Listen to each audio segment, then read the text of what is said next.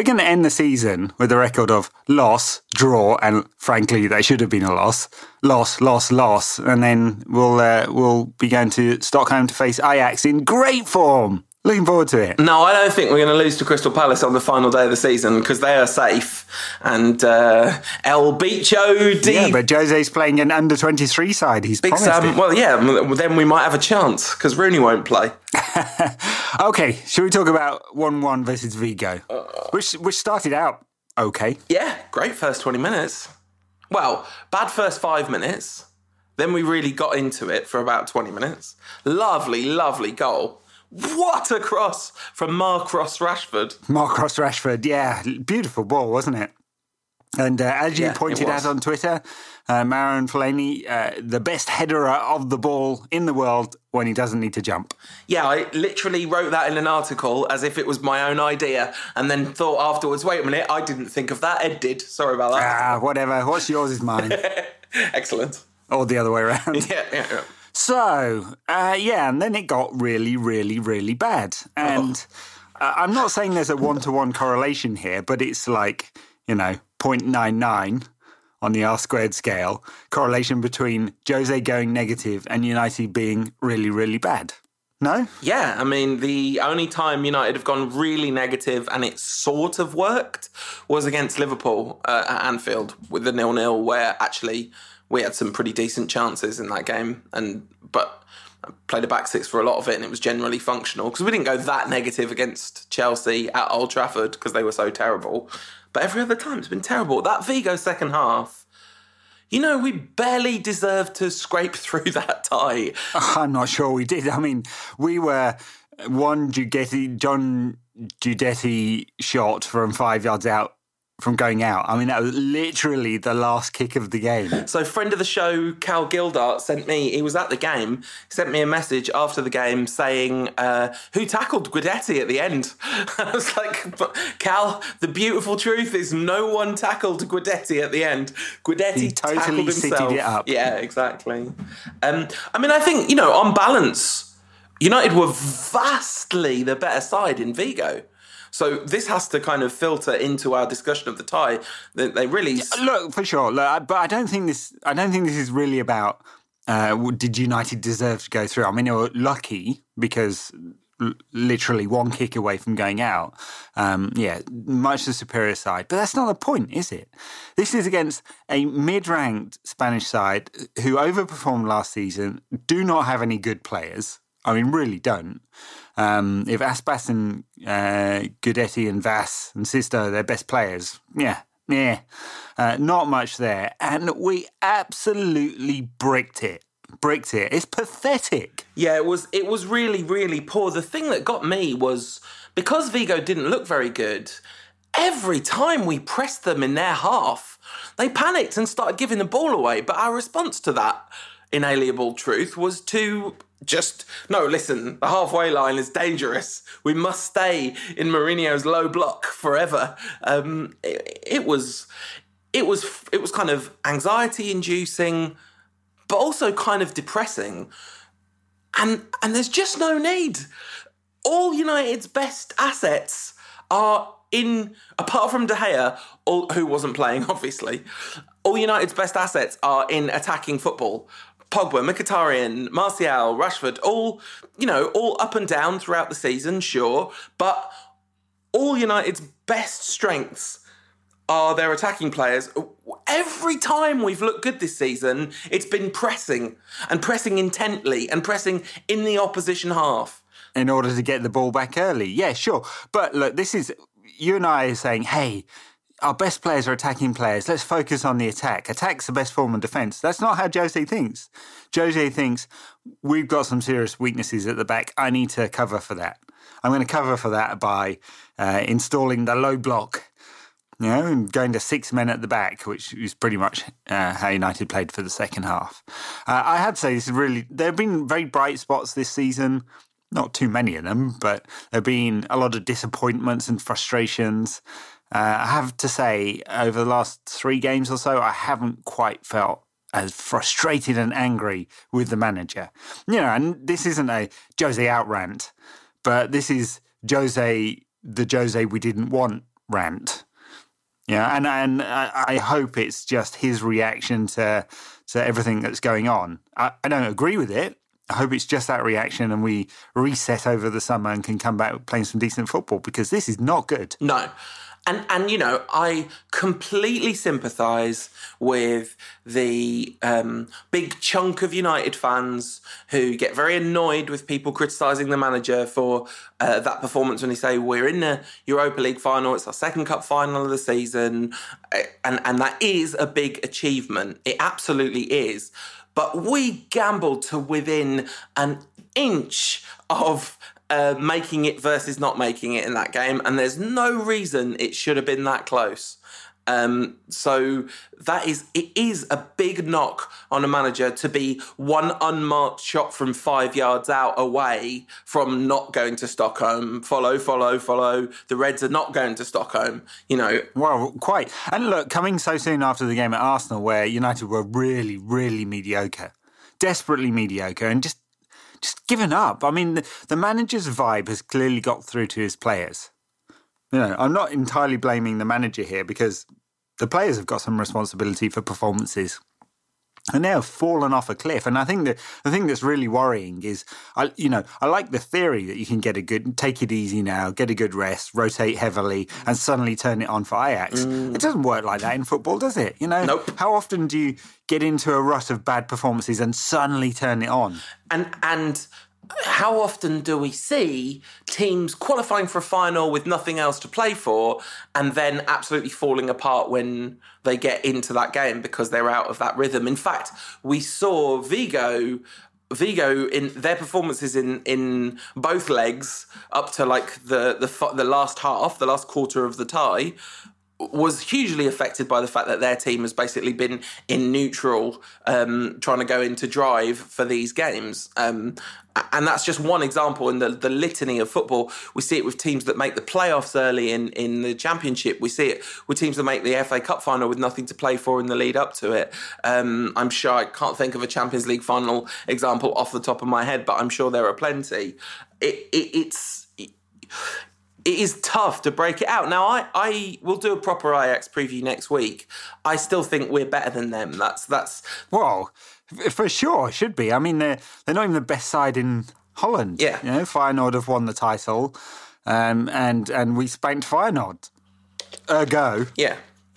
I mean, they we're going to lose to Ajax clearly. um, but so I don't. This isn't all doom and gloom in terms of our chances of winning that game, and I think there is a reasonable likelihood we will turn up. But it's a huge risk, just as completely surrendering all momentum in that tie. And you know, you say the players need to take a share of the blame. And I think that's true for our season in totality. The players need to sh- take a huge chunk of blame. As many is the time when I think it's perfectly reasonable to say it's not Mourinho's job to stick the damn ball in the back of the damn net.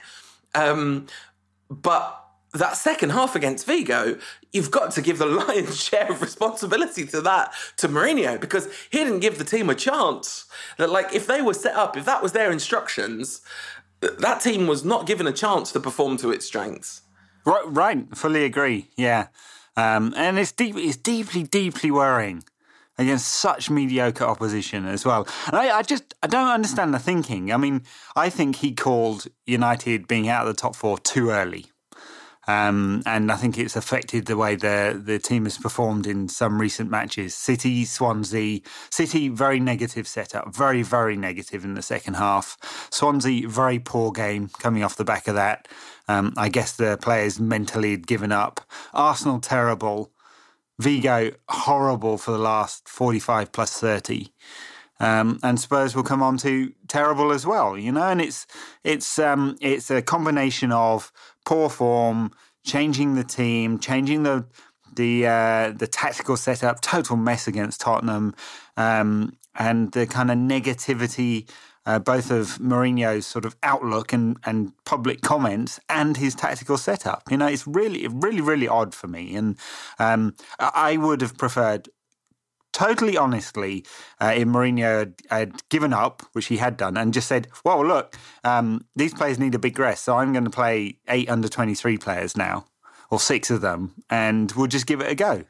Uh, but instead, it seems like he much prefers to have a narrow loss like uh, against Arsenal and say, hey, we gave it a really good shot, and here's an excuse, and here's an excuse, and here's another excuse. I mean, I guess the only counter argument to that is you do get in trouble with the league if you No, can. you don't. If you.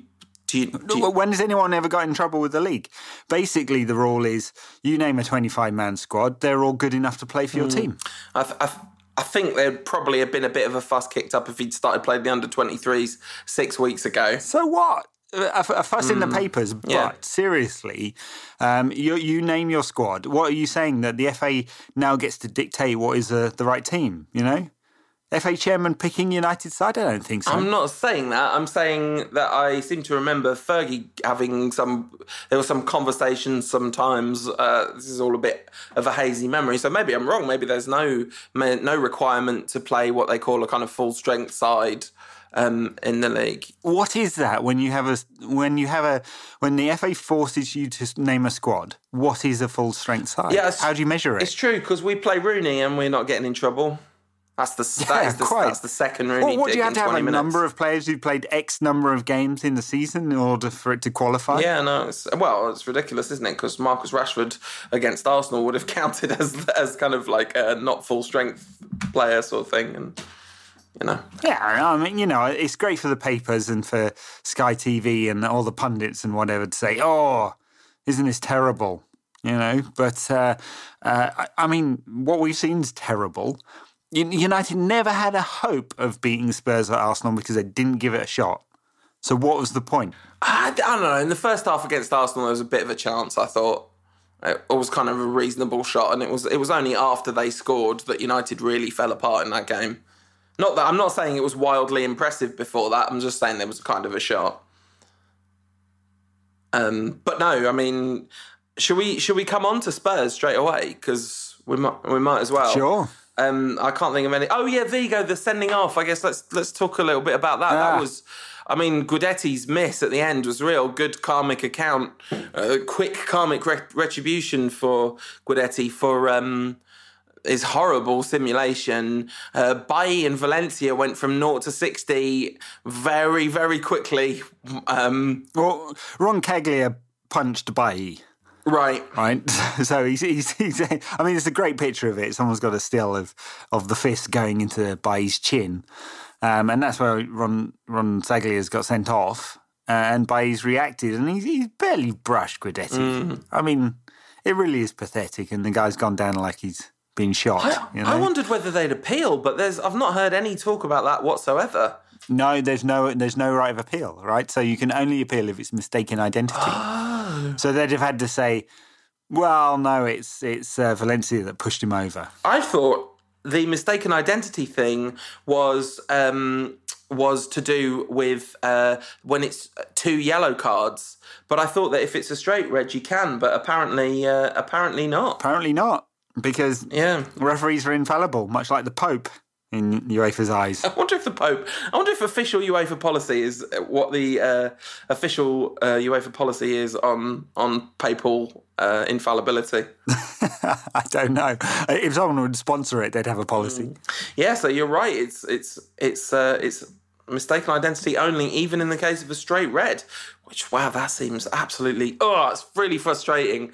Um, because obviously, by missing out on the final is a is a huge miss for United. Well, well, it really is. Who, who gets the spot along alongside Blind? Yeah, is it Tweedledum or Tweedledee? Well, um, were they both in action against Spurs? I've, I've, I'm going to come clean about this next game. I, I was at the game, but I was really mostly just thinking about Chas and Dave for almost all of it. The press box at Spurs. yeah, well, frankly, I think I'd have rather played Chas and Dave at the back than Smalling and Jones. yeah, I, I, put my beer on the sideboard here. Let Bailey sort it out if they come round here. Um, this is this was uh, very much um, the farewell to the lane. That's all my memories of yesterday are really about that rather than the game itself. The press box at Spurs is right on the pitch. It's, I, I was sitting literally by the wall of the tunnel, so there was an amazing view of the players coming in and out. I've never been so close to Juan Mata in my life, um, but uh, a terrible view of the action on the pitch. So I got a very hazy sense of it just being terrible. um, for almost all the game. Yeah, well, um, it was hard to work out exactly what you know, formation United were playing. Trying to guess it beforehand, was it a three at the back or four at the back? It turns out it was it was basically four at the back with uh, by uh, right back. Uh, and uh, the Chuckle Brothers in the centre, and Tuanzebe given this man marking job on Eriksen, which did United absolutely no favours at all. I mean, Eriksen doesn't play through the centre for a start. So Tuanzebe's like pulled into wide positions constantly. Eriksen, uh, you know, for he, he's not the perfect playmaker by any means, Eriksen, but he's got great movement. And so uh, he was moving all over the pitch. It basically left United a man down in defence all of the time. It was horrible. I just couldn't get it. I couldn't get it. So this is a game in which that you know, what is what is Mourinho's calculation that we're probably going to lose this game? He wants to make a lot of changes.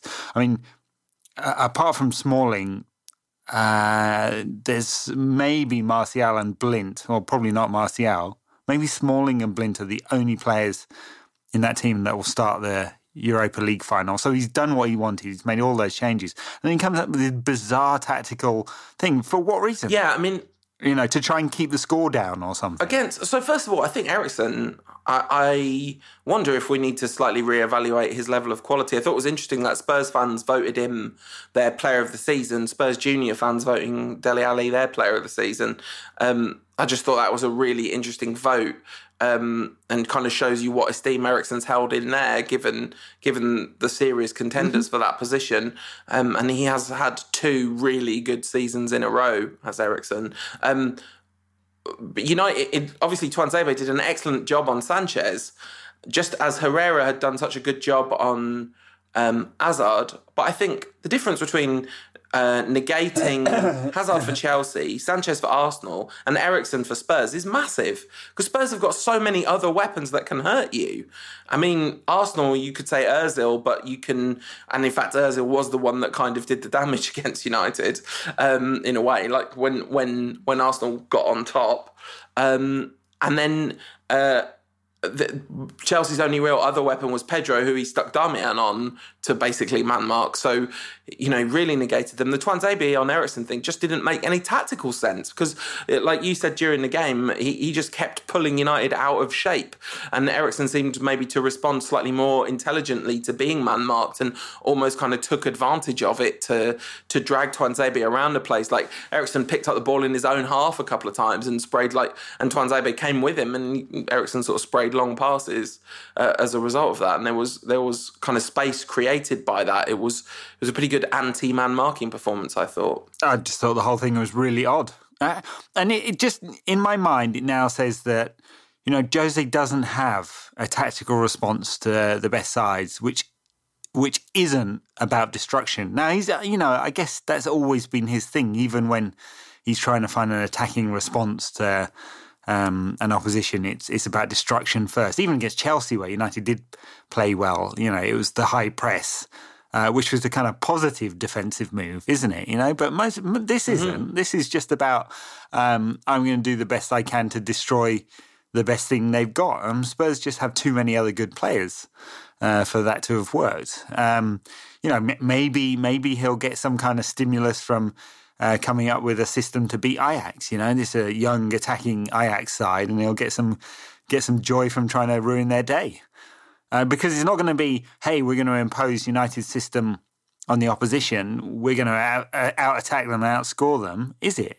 You know, we haven't had that all season, and we definitely haven't had that in the last few games. It's it's deeply frustrating, and I, you know, I'm not going to come out with all the kind of cliches about the United way. And I know Ferguson in his last sort of three or four seasons got very pragmatic, and before that, and one-off occasions, he was certainly get very pragmatic too. But this is the pits at the moment. Uh, you know, we, I cannot believe there are too many United fans happy to see this. You know, uh, it's all predicated on winning that game in Stockholm. You know, we used to like the United way thing. We used to complain all the time that Fergie had abandoned that. Like, I know it now. We don't like to talk too much in retrospect about just how much we complain about Alex Ferguson, but It's true. I used we we did on this podcast. I saw plenty of criticism of Ferguson for going so negative in his later years in relative terms, and it was really only the last season, the first half of the last season, where he just went, ah, right, good luck. But the reason that he did that was because he recognised that that was where United's strengths lay. Robin van Persie, um, but also the kind of supporting cast around him.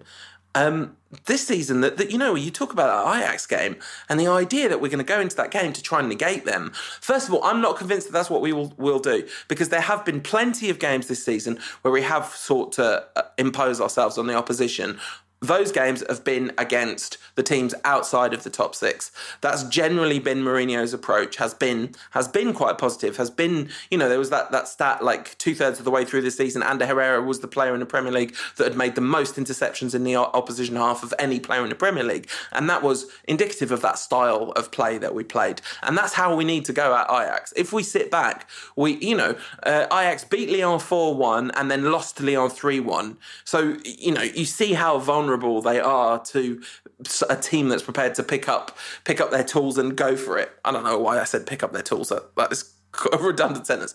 Any team that's prepared to go for it. So hopefully, hopefully, hopefully we will. But like you say, there's there really has been nothing in these last few weeks that that say we will. The only glimmer of hope is that the teams he's been putting out in the last few weeks have been uh, the jobbers of the United side. You know, the, the, they've been sent out to uh, to gamely lose, basically. Yeah. Um, but what side is he going to pick? In I mean, we'll, we'll do a fuller preview. Uh, he's going to pick Fellaini, and and he'll he might even pick Lingard. He's a big game player, you know. And not this not to have a go at Lingard at all because he's a better player than people give him credit for. But I don't think he's going to go out there playing, you know, Martial, Mkhitaryan, and Mata and all the attacking players and and uh, go, yep, yeah, United are going to batter this lot. It's uh, it's a one off game.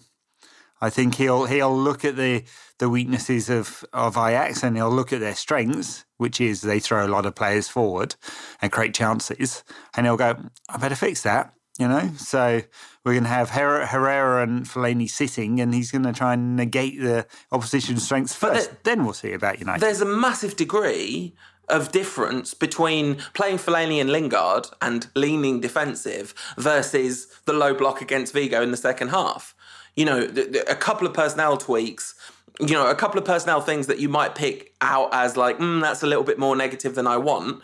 That's fine. I'm not bothered about that. What I'm talking about is the complete surrender of momentum and impetus that we had against Vigo. That kind of just low low block all day every day you know? Yeah yeah. And and i don't expect that. I, I, agree with you. I don't expect that against ajax. But then again i'm not going to be blown off my socks. Does that make any sense? It doesn't make any sense. You know it is not going to be a complete shock to me if that happens either if if he goes, well, we're really tired and we're really injured, you know, all that. I, you know what? I um I looked into. I, I know it's uh, totally unfair to compare across seasons because every season is different and so on and so on. Um, but um, uh, United will finish on 64 games, same number of games that United played in the 99 season. I think, think it's one um, fewer. And I think that's yeah, one fewer. Did he play 63 in 99? No, this yeah, year anyway, we're playing one so, fewer than we did in 98, 99. That's what. Okay, so we play 63 again, 64. Um, and in and in April and May, uh, we'll play two more games, uh, basically. Uh, so, you know, a little bit more, a little bit more um, of a of a workload, but hell of a lot less intense given how much we've given up on the last few games. I mean, Ferguson had a game that he had to win to win the league. I mean, people forget how close the league was that year. Um, a game they had to win in the FA Cup and a game he had to win in the European Cup final. And um, he used a much, much smaller pool of players. You know, um, Mourinho's going on about he's only got 14 players. Actually, he's used, he's distributed games far more widely um, than Ferguson did. So, you know, and it's and, and and I may be contradicting my point from last week I, when I was saying Mourinho hasn't used his squad well, and and I still don't think he has because I think he didn't rotate, and now he's making eight changes a game. um, but you know, he's he's not had a tiny squad in comparison. He hasn't really played that much more football, and the schedule hasn't been that more intense, and the reaction has been totally different. You know, uh, Ferguson reaction to to needing to win a game was to throw on four strikers. Uh, we, will probably play, four centre halves if if uh, Mourinho needed to do that. And you know, obviously, this is uh, the rant of a frustrated United fan, having seen exactly what we didn't want from Mourinho in the last few games. He's, it's got to work as a strategy. You know, it's all about winning that game in Stockholm. It's the only justification. And this is the thing. I think it's it is kind of important at this stage not to just completely lose it at him because the the there is method in his madness. I, I, you you can I'm I'm also frustrated and and was have been pretty angry watching some of the games. But there is method in his madness. It's not like he's I, I, kind of agree that he gave up on the league too soon. I think he's partly responsible for the injury crisis that happened this season. Only partly, but but partly. Um, I think some of his man management has been extremely questionable over the course of the season, and we've kind of seen that this idea that it sort of worked brilliantly on Mkhitaryan and Martial turn out to be a bit of a false dawn, really, uh, for both of them. But anyway, th- th- that aside. Um, there have been a lot of injuries and he's been a bit moany about it. But on the other hand, he has steered the team by the skin of their teeth to the Europa League final. And if he ends up winning the Europa League, then then the strategy has basically paid off. Um, even even though what you would ideally do with a strategy is reduce luck and variance, and actually he's kind of maybe maximized luck and variance a little bit.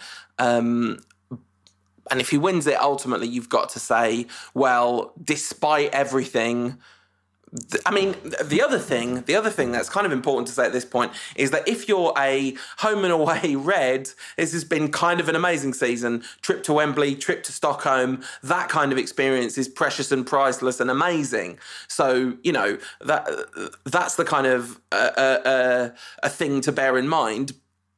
But the league performance has been abysmal, and we've massively drifted away from the Tottenham game. But uh, there wasn't too much in that Tottenham game. The one thing that really confused me was the late substitutions to chase the game. Um, when he brought on the big dogs, uh, he brought on Herrera, Mkhitaryan, and even eventually Rashford. Um, and we got one goal back because uh, Martial had some friends in the, in the same half as him, and that and that seemed to help. But it, it seemed almost an odd thing to uh, have the game completely out of reach and then play the players that you were clearly resting. Uh, I didn't really understand the logic. Maybe it's just to keep their legs fresh. No, I don't. Uh, no, I didn't understand the logic at all. I mean, it's not as if I mean you actually were better in the second half because it was appalling in the first half uh, but not that great. I mean, two shots on target in the entire game. I'm racking my brain. I cannot remember the second one. I mean, clearly Rooney got one on target, just about. I mean, if you claim, if, if you can call that on target, because it was almost going wide, I think, um, before Vertonghen put it in. Um, the other one, I, I, don't. I mean, I looked at the stats. It it says save. Yeah, there was there was a, a shot when a, a sort of shot that went centrally at Lloris at some point. I remember. I can picture Lloris kind of saving a ball pretty easily uh, at one point um, from distance. I think, but I don't remember whose shot it was. Um, that Martial had those two. They weren't neither of them were on target, but he had two kind of cutting inside and shooting on his right foot. The one that whipped just over. Both of them were really yeah. narrow misses. They were they were good. He had a decent a decent game under impossible circumstances. I thought. Yeah, I mean, uh, it's a shame one of those didn't go in because it would have been a beautiful goal. He's certainly got it in him. Could have done with it. Uh, Rooney was absolutely garbage, and I, I'm I, have always reluctant to. I've been. I've had Rooney criticism beaten out of me by the response in the last few years uh, to talking about it on the podcast. The, the, sense that people have got it way overblown. That somehow I've got something in for him, or you know, don't give him credit when he does well. I always really try to do that. Um, I don't know how you could say anything about his performances against Arsenal or Spurs other than he's completely shot. Any Premier League manager would be absolutely out of their mind to try and get Rooney in the side. He can't cut it at this level anymore. He's got to move abroad. I mean, he said in the week that he wants to stay at United uh, next year. Well, that's just a, that's negotiating tactics on the the payout. Yeah. Yeah. Yeah. I mean, United have made a mistake and they gave him a five year contract. Uh, and they're going to have to suffer the financial consequences of that because why would he move? You know, it's it's twenty million pounds. He's not going to give up twenty million pounds just like that, and and he'd be absolutely mad to do it. So, um, but you're right about him uh, in terms of a player. He can't cut it at the top level. I mean, if he went to Everton, he'd be good squad filler for their uh, you know League Cup and and Europa League campaign, I guess. Uh, but but apart from that, uh, MLS is beckoning, um, or maybe China and make the really big money that that seems to matter to him. Um, I mean, uh, he might be revitalised by moving to MLS. Uh, uh, Bastian Schweinsteiger is doing very well and having a good time uh, at a not very good club. Bastian Schweinsteiger didn't seem anywhere near as shot as Wayne Rooney does. You know, I know, I know, like his fitness was not where we would have liked it to be, but he still did a pretty useful job a few times. Bastian Schweinsteiger, uh, Wayne Rooney hasn't done a useful job for months. I mean, he had a couple of little half purple patch around the Swansea game earlier this season. I think we talked about being it being this is the new version of the Rooney purple patch, and wasn't particularly impressive at that. Of course, he scored against Tottenham, but uh, his all round performance was just totally dire. And and yeah, I mean, if we keep him. There can't be any way we're keeping him beyond this summer, can there? I mean, why would he stay? I mean, I know it's a lot of money, but he's going to play even fewer games next season, presumably. Uh, presumably, yeah. Um, I don't know. Uh, it's happened before. I mean, he seems like a man who has some pride. Yeah. And uh, so but, uh, if, if, the politics and the uh, and the contract situation don't don't play out, then then he might stay. Uh, they'll find a way to pay him off. Uh, I I presume, and he'll get a nice fat check from wherever he goes goes next. And and you know, fair enough. And if he's out for to make some money, then don't have any qualms about that. It's a it's a short career, and he's been one of the best to ever do it. So you know, that's uh, fair enough. Um, but yeah, just please, please Please, no more. Please, we've had enough. Please. oh, um, yeah, but what about Rooney? um, uh, I, I, guess we should take some Rantcast questions, right? I'm sure lots of the stuff we would have discussed will come up. And do a bit of a bumper, a bumper set of questions. Try and, try and get through all the questions we've been asked tonight. All right. All right. Uh, Tom Byfield at Tom underscore Byfield says, if you were Mino Raiola, what would you spend your forty-one million pounds on? Wow, that I mean that is good work if you can get it, isn't it's it? It's way more than that as well because that's just the Pogba money. That's not the Mickey money. That's not the Zlatan money. So who's our director of football this summer? Is it is it Jorge Mendes or is it Mino Raiola or are they job sharing? That's a good question. I think it might be job sharing because I think we've got all Mino Raiola's good clients already. At um, at Wolves, they've appointed Jorge Mendes as their director of football for the summer. Um, the Chinese owners there have have uh, built a relationship with him. Uh, Paul Lambert is apparently thinking about quitting because he's just going to be given a bunch of Jorge Mendes clients wow. um, and told to work with them. Well, hopefully that's not going to happen to us. Um, but yeah, I think I would obviously I'd make sure my family were well taken care of. There would be uh, substantial donations to charities close to my heart, and uh, I'd buy myself a, a nice suburban house and a um, a fairly uh, high spec uh, saloon car. I think that'd be it. I'd, I'd, have a holiday or two. Nothing, nothing too crazy. I'd buy. A, I'd probably buy an expensive gaming PC. That, that that's gonna. Only to be like a couple of thousand of the forty-one million, but that's that's the the one luxury I would have myself. Very nice. I'd I'd uh, I'd pay Wayne Rooney to make that apology video uh, that he never did after demanding a transfer to Manchester City. what would you do with it, really, Ed? What's what's your uh, what's what's? Well, that seems like that seems like good. seems like great value for my money. No toys, no toys. That I know you you pay attention to the world of technology. Nothing sort of nothing in the ten million pound range caught your eye. Uh, well, ah, I mean, there aren't any gadgets you can spend that much money on, um, apart from helicopters and planes and stuff. I can't say I really want a helicopter. It's unnatural, and things shouldn't fly. Don't understand the physics of it. Well, I do understand the physics of it, and it definitely shouldn't fly. Uh, I feel like your house would be even more automated than it currently is. It would just be you just have a bigger house automated in exactly the same way your current house is. Actually, yeah. Uh, yes, Mrs. Rant hates the automation. She's like, I hate it. I can't stand it. You buy pay like some of the forty-one million would be to just give her a wing of a house somewhere with no gadgets in it. Zero gadgets. Yes. Back to the Stone Age. At the Curse of Chris says, How overpriced will Wayne Rooney be sold for this summer? It won't be because all the money will go to uh, paying off his contract, right? Yeah, I, I can't imagine we'll get a fee unless unless um, some. Uh, well, no, I mean you won't get a fee out of MLS. No one in England, in their right mind, is going to pay a fee, or across Europe. So, I guess you're looking to the Middle East or China.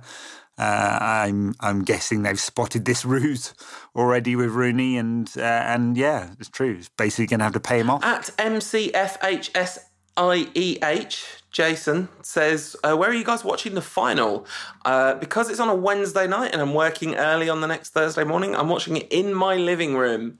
Uh, bit of a shame that. Well, uh, I'd be quite happy to watch it in Stockholm uh, if someone w- would like to furnish me with a ticket.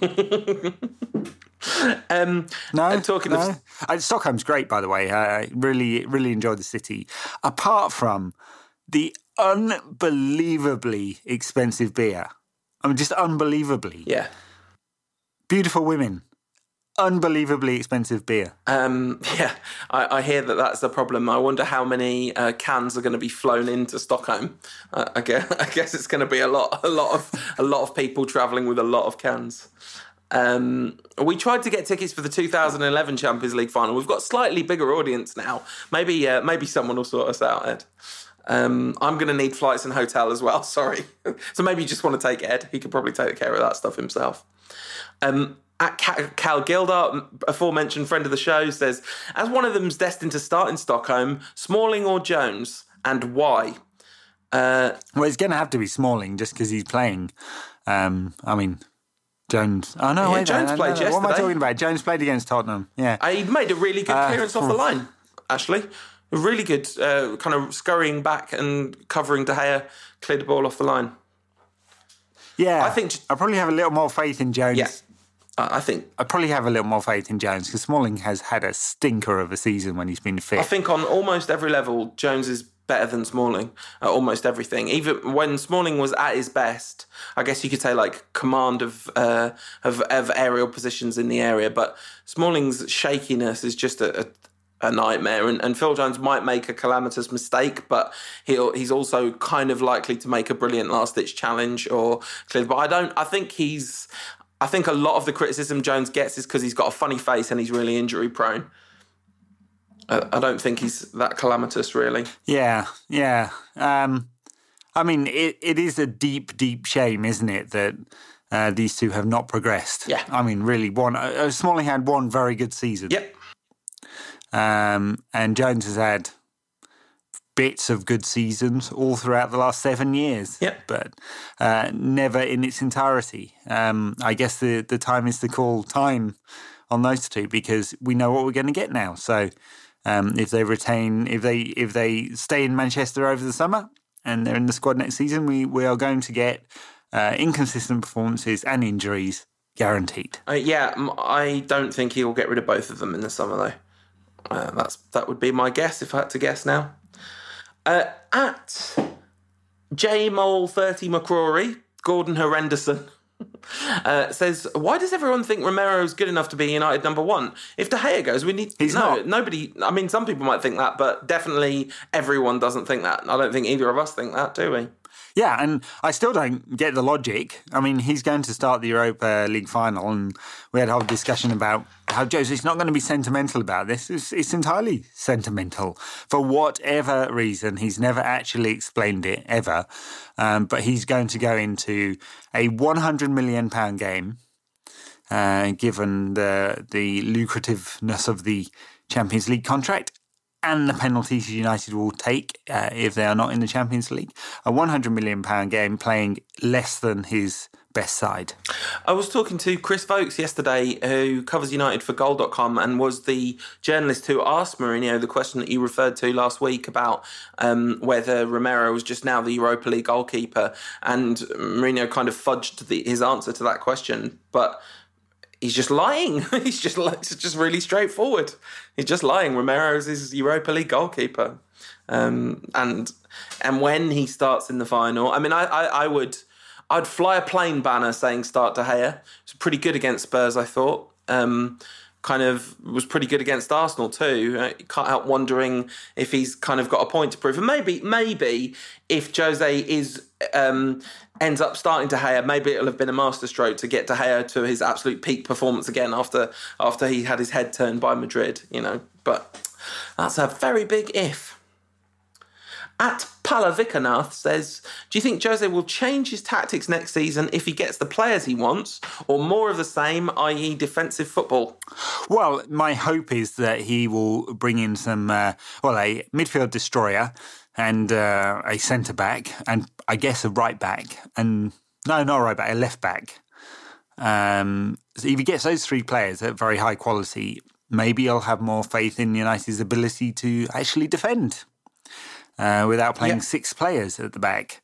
Uh, right now, uh, my guess is he just doesn't have any faith in United's ability to, you know, even though the team didn't actually concede very many goals in the Premier League this season, uh, I think he just doesn't have much faith in them at the moment, um, and and that's why he's gone so negative.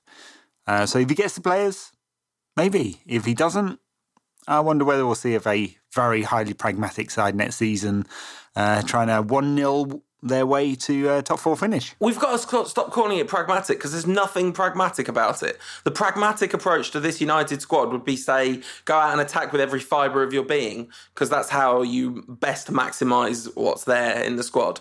It's habitual negative defensive. Pragmatic is a is far too kind a euphemism for it because if it was pragmatic, it'd be practical and useful, but it's not.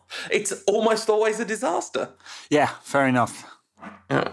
Uh, at Trotsky Grip, hello comrade, says uh, we wanted Jose to use 4-3-3 to get the best out of the team. Is it time for 4-4-2 considering neither Fellaini nor Rooney would fit into a 4-4-2? You could absolutely play Fellaini as the as the big man in a big man little man situation in a 4-4-2. Of course you could. He'd be classic. That'd be that's basically Fellaini's best position. Yeah, just launch at him and uh, let him chest the ball. Yeah, or header without jumping. Uh, I think uh, 442 would be much too open for Mourinho. Although it's nice to see 442 making a comeback. I wrote something about Dwight Yorke, and um, it made me nostalgic, not just for Yorke and Cole, but for, for strike partnerships in general, because there's not much better than a strike partnership when it works well. And it's a, it's a lost it's a lost art, the strike partnership. Mm. So, so when when when are we uh, going to have? We, we we normally ban transfer talks, don't we, until right yeah. the end of the season? Because you know, honestly, if you want gossip, you can go anywhere. Yeah. But uh, it will be interesting. Uh, I mean, he's got to get those defensive players, I think, and I, I'm going to assume that's going to be his first focus. The club's first focus will be something different um, for marketing purposes, they are going to want to bring bring in a Zlatan replacement, aren't they? They're going to want to bring in that Griezmann or that James Rodriguez or whatever the speculation is mm-hmm. this week. Could be some tension there. It's James Rodriguez. That's what the speculation is this week. Yeah. Hmm. I mean, hmm. You excited by that one? I mean, he can be a brilliant player. I'm not quite sure we need another number 10. At Marcus Rash Talk says, that's a, that is a good Twitter handle. I'm normally against Twitter handles with footballers' names in, but Marcus Rash Talk is good. Um, he asked two questions. One, what's our best centre back pairing for the final? We'll come back to that next week. Um, but two, do we really need James Rodriguez next summer? Uh, there is no doubt we do not really need James Rodriguez, but if he's going to play a number 10 every week and James Rodriguez is going to be that number 10 and he's going to use Mkhitaryan and Mata never at 10 but but on the flanks then sure. I mean it's he's obviously a very fine player at his best but but Rodriguez needs to be motivated and he needs to be played in the position that he plays in. Um, and he needs to play all the time. Yeah. Uh, and he's definitely suffered. I mean his, his numbers are good for times he actually plays um, but he suffered from not being in the Madrid side. Yeah, I mean, hey, if United did go spend 60 million on Rodriguez and 80 million on Griezmann, it, it would be a very exciting strike force. It would also mean that Marcus Rashford and Anthony Martial are spending another season on the bench. Mm. At Mango underscore carrot, friend of the show, Mike says, Am I allowed to be a bit mopey and generally down on Jose, or do I have to be all woohoo, Europa League final, even though he's had a 5 out of 10 season? Mike, you do you. Yeah, I think it's been a 6 out of 10 season, and it could push to a 7 if he, he wins the Europa League, because that would be three trophies. Mm, two trophies. Three trophies and a whole lot of turgid football. Yeah. Still, three trophies. You're absolutely allowed to be a bit mopey and generally down on Jose, so long as you promise not to have a go at people who are more up on Jose. Because the thing that is really annoying is people telling each other how they should feel about their analysis of football. Um, of course, you're allowed to be a mopey on Jose. You set the metric that you think is a successful season, and that's fine. Like I would call it a six out of ten season, even if he wins the Europa League, because I think in, inherent in it has been such a big gamble that even, You can't say that. Even if you can't, no way, no way, you can't say that. um, at Thomas J O'Brien eighty six says, Can you think of a United player whose stock has risen with United fans quicker in one season than Marcos Rojo? Um, I guess uh, the class of 92 in totality across the course of 1995 96, their stock rose pretty quickly with fans. Uh, a lot of fans agreeing with that you'll never win anything with kids on that first day of the season. Yeah, well, yeah, I'm getting spanked by Villa of all teams. Yeah. Uh, yeah, true, true. Uh, but look, there's been times when, when well, the aforementioned Chris Smalling went from total brain dead villain against Manchester City to to being United's rock at the back. Yeah. As well, Uh, you know, he was down in the pits. I mean, Rojo was universally panned, wasn't he? Yeah. Um, and between sort of uh, what October and March ish, he was very, very good for United. Totally agree. Uh, and Valencia this season's another one who's had a similar level of uh, zero to hero um, status. But no, so it's unusual that you get such dramatic swings in form, but it does happen. Uh, at Berksand says, I'm. Oh, Andy Cole. Andy Cole. Um, after was it the second season when he really quite scored five, quite a few goals that first half of season he was here, and then he had a really difficult second season, and then and then his third season he really grew. Um, so that's that's probably another one maybe. Uh, at Berksand says, I'm coming to Manchester for the first time to watch a game. What would you recommend to a first timer? Mm, leave it till next season? really? If Palace is the game you're coming from uh, to. Well, you know, enjoy the Yeah. reserves um, and and Sam Platts. Yeah, or maybe hotel football or. Um, uh, try and go to the the Manchester Football Museum, the Football Museum, which is in Manchester. Um, that's supposed to be really good. I've not been, um, so I'm giving you advice that I haven't yet taken myself. Uh, make sure you just enjoy the kind of travel and being around. Try and talk to um, talk to people, talk to fans, because like try and make sure they're not too drunk. Um, and but if they're not, then then you know it's nice to meet people from different parts of the world that follow United. One of the joys of doing this podcast has been getting to meet so many people. Um, uh, and and so so kind of try and have some conversations with fans. That's that's one thing I'd recommend. Go to Sam Platts, see if you can start a song off. If not, climb on the roof and do something stupid. You can definitely start a, a song off in Sam Platts as well. You just have to go and stand in that middle bit outside and just start. If you're on the Stretford end, you might have a chance of starting a chant as well. I did it once. Once I started like a 10 minute calypso, one of the best days of my life. Um, at AGX, AGS76, Steve Milliken, alternately friend of the show and blocked by Ed of the show. Um, any point in Wednesday uh, until next Wednesday in Stockholm? Absolutely not. That's why we're answering all these Twitter questions because we're not really going to do previews of the games because they don't matter at all. Um, at B Bishop 87 says, What part of Tottenham owning Dele Alli do all their fans think we don't all understand? Seems a fairly cut and dry issue to me. yeah, that is a really good point. I tell you what, I, I wouldn't mind sticking 60 million quid on the table and seeing if they'd take that. I suspect the answer would be no somehow. Can you imagine the PR nightmare for Spurs if in their first season away from White Hart Lane they sell Dele Alli?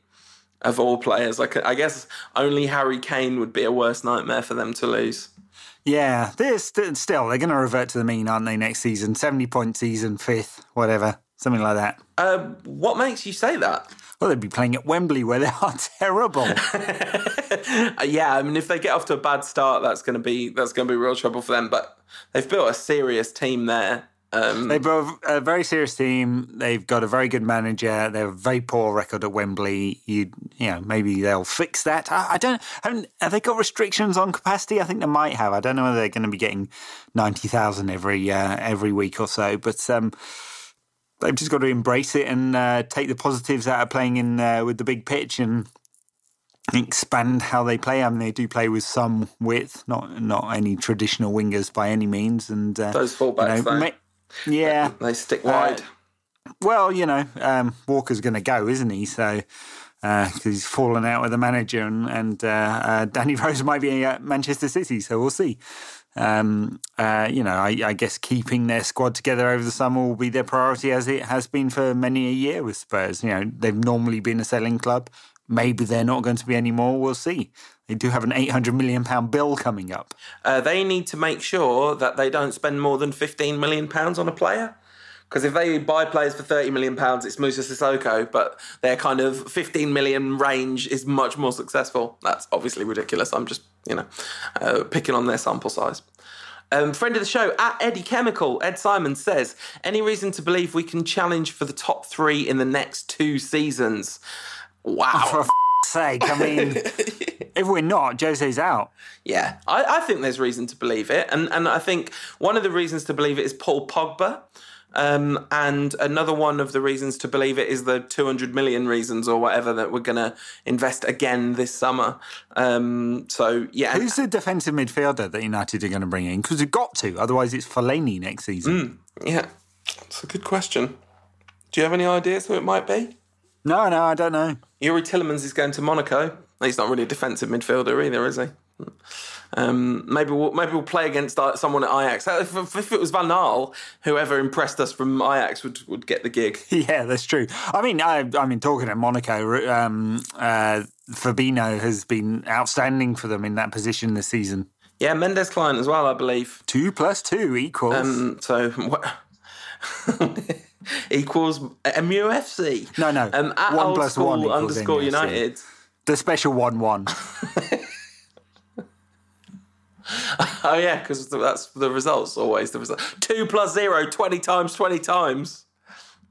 Anyway, uh, that's not what two plus zero is. Bad maths. At old school underscore United, we'll answer this one real quick. If the players switch off for the next two games, can they just expect to switch it on again in the final easily? That's the big question. I mean, I guess the hope is that it's only two weeks between the semi final and the final, so it's not that long of downtime, you know.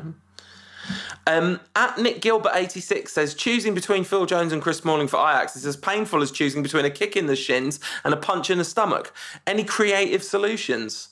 Um, a back three of Tuanzebe, Blind, and David De Gea, and then you can get both De Gea and Romero in the team. Yeah, very good. I don't think that's allowed. At Brandon Ulrich 2 says, any exciting summer plans? Good question, Brandon. Um, I, I'm gonna I'm gonna be in um, I'm gonna be in the states for quite a while actually. not Uh, nice. about a month or so. So yeah, I shall be um, on the west coast, Does it like in California, which is like the nicest place on the planet. Does it coincide with any American sporting events? Are you going to get to see any American sport? Do you think? I brought, I brought, yeah, I'll probably try and go to. Um, I'll go to some MLS. Um, I'll be there when it's on, and maybe some baseball, which is really, really dull and totally pointless. But you can drink beer for four hours and eat hot dogs. You could just do that without going to the baseball. You know, you are allowed. It would make it a lot better, wouldn't it? At underscore Alex Turk, with Spurs and Chelsea moving out of their respective stadiums, do you see Man United moving away from Old Trafford in the next five years? Uh, absolutely not. Not the least of which reason is because um, from what they were, they leaked earlier this season, or maybe maybe it wasn't a leak. Maybe they just talked to journalists about it. Um, the uh, the redevelopment of the South Stand building technology has improved so they wouldn't need the room before they get to that train track so they could now expand the south stand um, without having without having to like do massive cpos and move the train track and all that kind of stuff so i think that i guess that will happen in the next five years i suppose Well, maybe. I mean, there's a.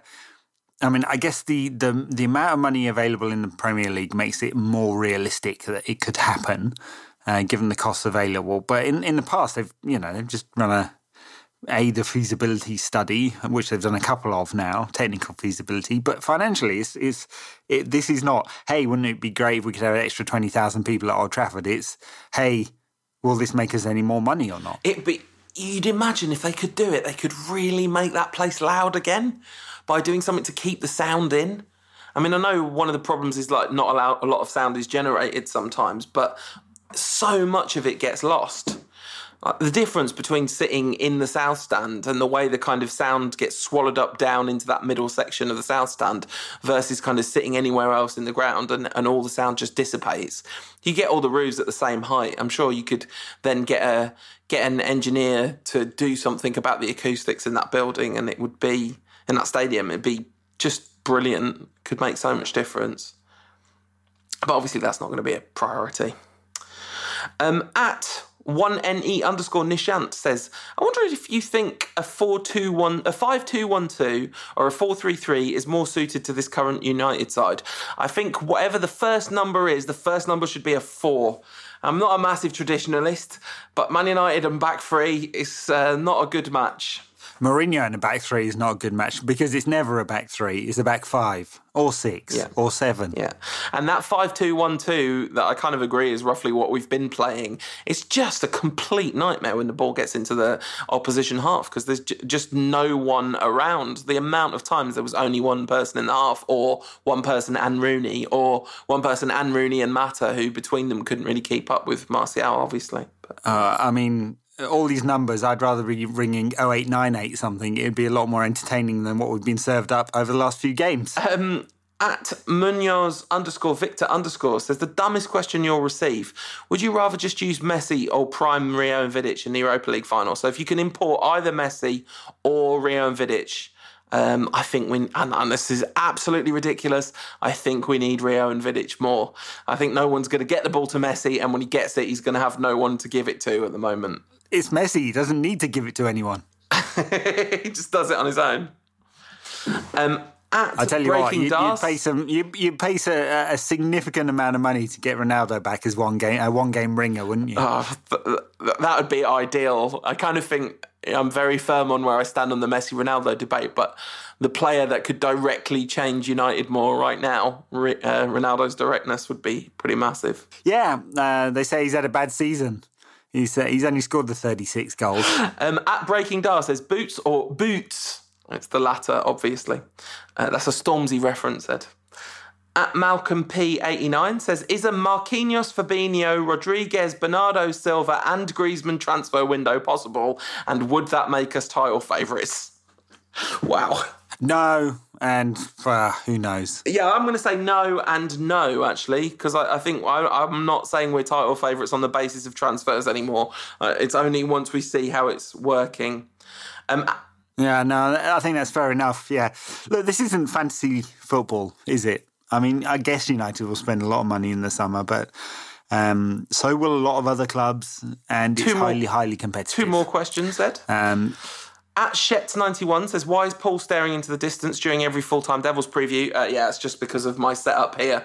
Um, it's not because I'm not paying attention. Uh, I tend to find myself looking out the window when other people are talking because I'm thinking about what they're saying. And if I look at them, I'm looking down instead of into the camera. It's a whole thing. Um, so, yeah, there is a specific reason. Um, at Oisin underscore Mac underscore Hugh says, uh, Sorry if that's terribly pronounced. O'Sheen? Maybe. Anyway, uh, who wins the Champions League final? This is our last question. yeah, it's going to be a good one, isn't it? Uh, I guess Madrid are narrow favourites, but Juve have such an excellent, excellent defensive system and all-round balance uh, that they've, um, you know, they deserve to be where they are in the final for sure. You sort of think that, it- like, ah, I can't remember where I heard this. It was on another football podcast. Um, someone was saying it's been painted. I think it was James Horncastle on Fo- Football Weekly was saying this has been painted as Madrid's attack against Juventus's defence, but Juventus's attack is a much more sort of dangerous proposition now, and it kind of is. Although you would you bet against Higuain missing an absolutely golden opportunity in this final, and that thus Right. surrendering the uh, um, impetus to Madrid. Yeah, he could well do. Yeah.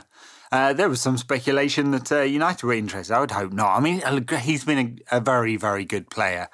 he, he just looks a little on the podgy side, and uh, he's uh, he can miss good chances. What you'd want is you'd want Higuain and Zlatan, and you play Higuain in all the games against, uh, you know, low level teams that Zlatan can't be bothered against, and you play Zlatan against all the big big teams. That that would totally work. It wouldn't, but anyway, uh, that's a lot of questions. Uh, I don't know, Ed. I mean, I know we do previews every week, and they're not always that good. And sometimes we put a bit of effort into them when there's big games coming up. But what is the point of previewing either of these two games? That's why we've got some special guests. No, no, we don't. Fake out. we really should have done that though. In-depth preview of Crystal Palace. Yeah, uh, he's going to make a load of changes. Uh, I presume. Um, you know, it would be very odd if he played a full side against Southampton uh, at the at the on uh, Wednesday night. It is Wednesday night. Very unusual playing on a Wednesday night, isn't it? Yeah, Wednesday night. Yes, it's weird. Doesn't feel right. It doesn't feel right. Uh, yeah, extra day's rest before Palace, uh, in which he has promised an under 23. And that is absolutely fair enough, whatever the situation. You can't, I mean, the game just before the Europa League final. I mean, I suppose Rooney will play because it'll be his last home game. Wonder whether it'll be Carrick's last home game as well. I think it should be. I think Carrick is entering that, oh my goodness, this is not working anymore territory that all players get to at some point in their career. Yeah, uh, it might be the last game for a number of players. It probably should be. Uh, it's, um, I, I guess, uh, a few of them who will only likely be on the bench or not in the squad at all will play, uh, plus a bunch of youngsters. Uh, it shouldn't make any difference at all, although fifth and sixth place could be in, up for play, and that is worth about two million pounds. Uh, yeah, come on now, let's let's be serious, Ed. Plus, I mean, yeah, no. Um, we're going to finish behind the worst Arsenal side in 20 years. Yeah, I, I would quite like them to get the top four and Liverpool not to. Is that even mathematically possible? Still, I'm not sure if it is or not. Um, I think Liverpool's win maybe maybe did that did that possibility in. Um, but yeah. Uh, no, no, no, no. It's it's it's still it's one from Liverpool, City, or Arsenal into third, and one from Liverpool, Arsenal, and City into fourth. Basically, yeah. Right. Okay. I kind of hope that. I mean, ideally, we'd want Liverpool to miss it, but they've already got seventy-three points, and you'd rather have the points at this stage, wouldn't you? And they play Boro on the last day of the season, don't they? And I can't remember who Yeah. they play midweek, Yeah. but uh, yeah, no, I, I think they're probably okay given that they play Boro on the last day Hey, of the we're season. guaranteed to finish ahead of Everton, right? They've all, they've got yes, yes. We're not going to finish seventh. Oh Yeah. my god! Yeah, just 120 million pounds spent in the summer, and we've gone from fifth to Yeah, we've got more points, better goal difference. Well, actually, I don't know if we've got. When the league, when we were still caring about the league, we had more points and better goal difference and all that stuff. Uh, and we might end up winning two trophies and getting into the Champions League. And our league position, if the Europa League didn't offer a Champions League place, our league position would be different right now. Um, because we would have had a very different season, given up on the Europa League instead of the league, basically. Yeah, um, I guess so. But Jose had a big rant this week, uh, mocking others chasing the top four as if it was a prize when United go after silverware. He's such a hypocrite. It's unbelievable. I don't have a problem with that, by the way. I think that's. Com- Uh, it's great trolling. yeah, exactly. I think he kind of knows what he's doing. I don't think he's completely disappeared into the narcissistic vacuum of not being aware of his own uh, idiosyncrasies, shall we say. Uh, is that it for the podcast? Well, let's predict scores because we always do that. Um, I think. Well, I I think we're going to lose at Southampton. It's there's all the momentum has been sucked out of this team. They'll make a bunch of changes. Southampton haven't got anything to play for either, but it's their last home game of the season. So, yeah, I think we're going to lose two 0 I've, I th- I'd say 2 1 on the full time Devils preview, so I'll stick with that. Um, Palace at home. Ah, you know what? Palace will be on the beach. We'll play the under 23s. They'll try out their skins. He'll he'll play Angel Gomes on the bench and he'll come on and score the winner and it'll be 1 0. There you go. Awesome. None of that's going to happen. Awesome. 1 0 to United. Yeah, I mean, if United were playing full side, I'd I'd say a comfortable win, but it, it won't be. So I'm going to say um, a draw. Okay. There we go. Let's be positive. So I predicted one defeat all season, I think. Uh, you're that's, you know, I'm clearly negative because uh, Loro hasn't predicted a defeat for Liverpool in 20 years. Ah, yeah, Loro in disguise. Uh, thank you very much for listening, everyone. Sorry, the, the show's so downbeat. It's not our fault, it's the football. Um, and uh, be good to each other. Be kind, be loving, be understanding of difference, be tolerant. Don't vote for the Tories. Uh, all, all that stuff. oh, oh, we don't, we don't do politics on this I mean- podcast, do we? we don't do politics generally, but we do that right once once every five years or every year at this current rate. Here's a question for you. Yeah. Looking through the United squad, Yeah. who are the Tories in it? Uh, like everyone basically, except for maybe maybe some of the Spanish lads. I don't know, no, because you know they're all they're, they're all in that bracket that would be negatively affected, aren't they? All right, All right. politics cast Yeah. preview just there. Uh, bonus content coming up, big Q and A. Uh, as if we haven't had enough questions, we've got some more from Patreon backers. Um, everyone else, we'll see you next week. See you then.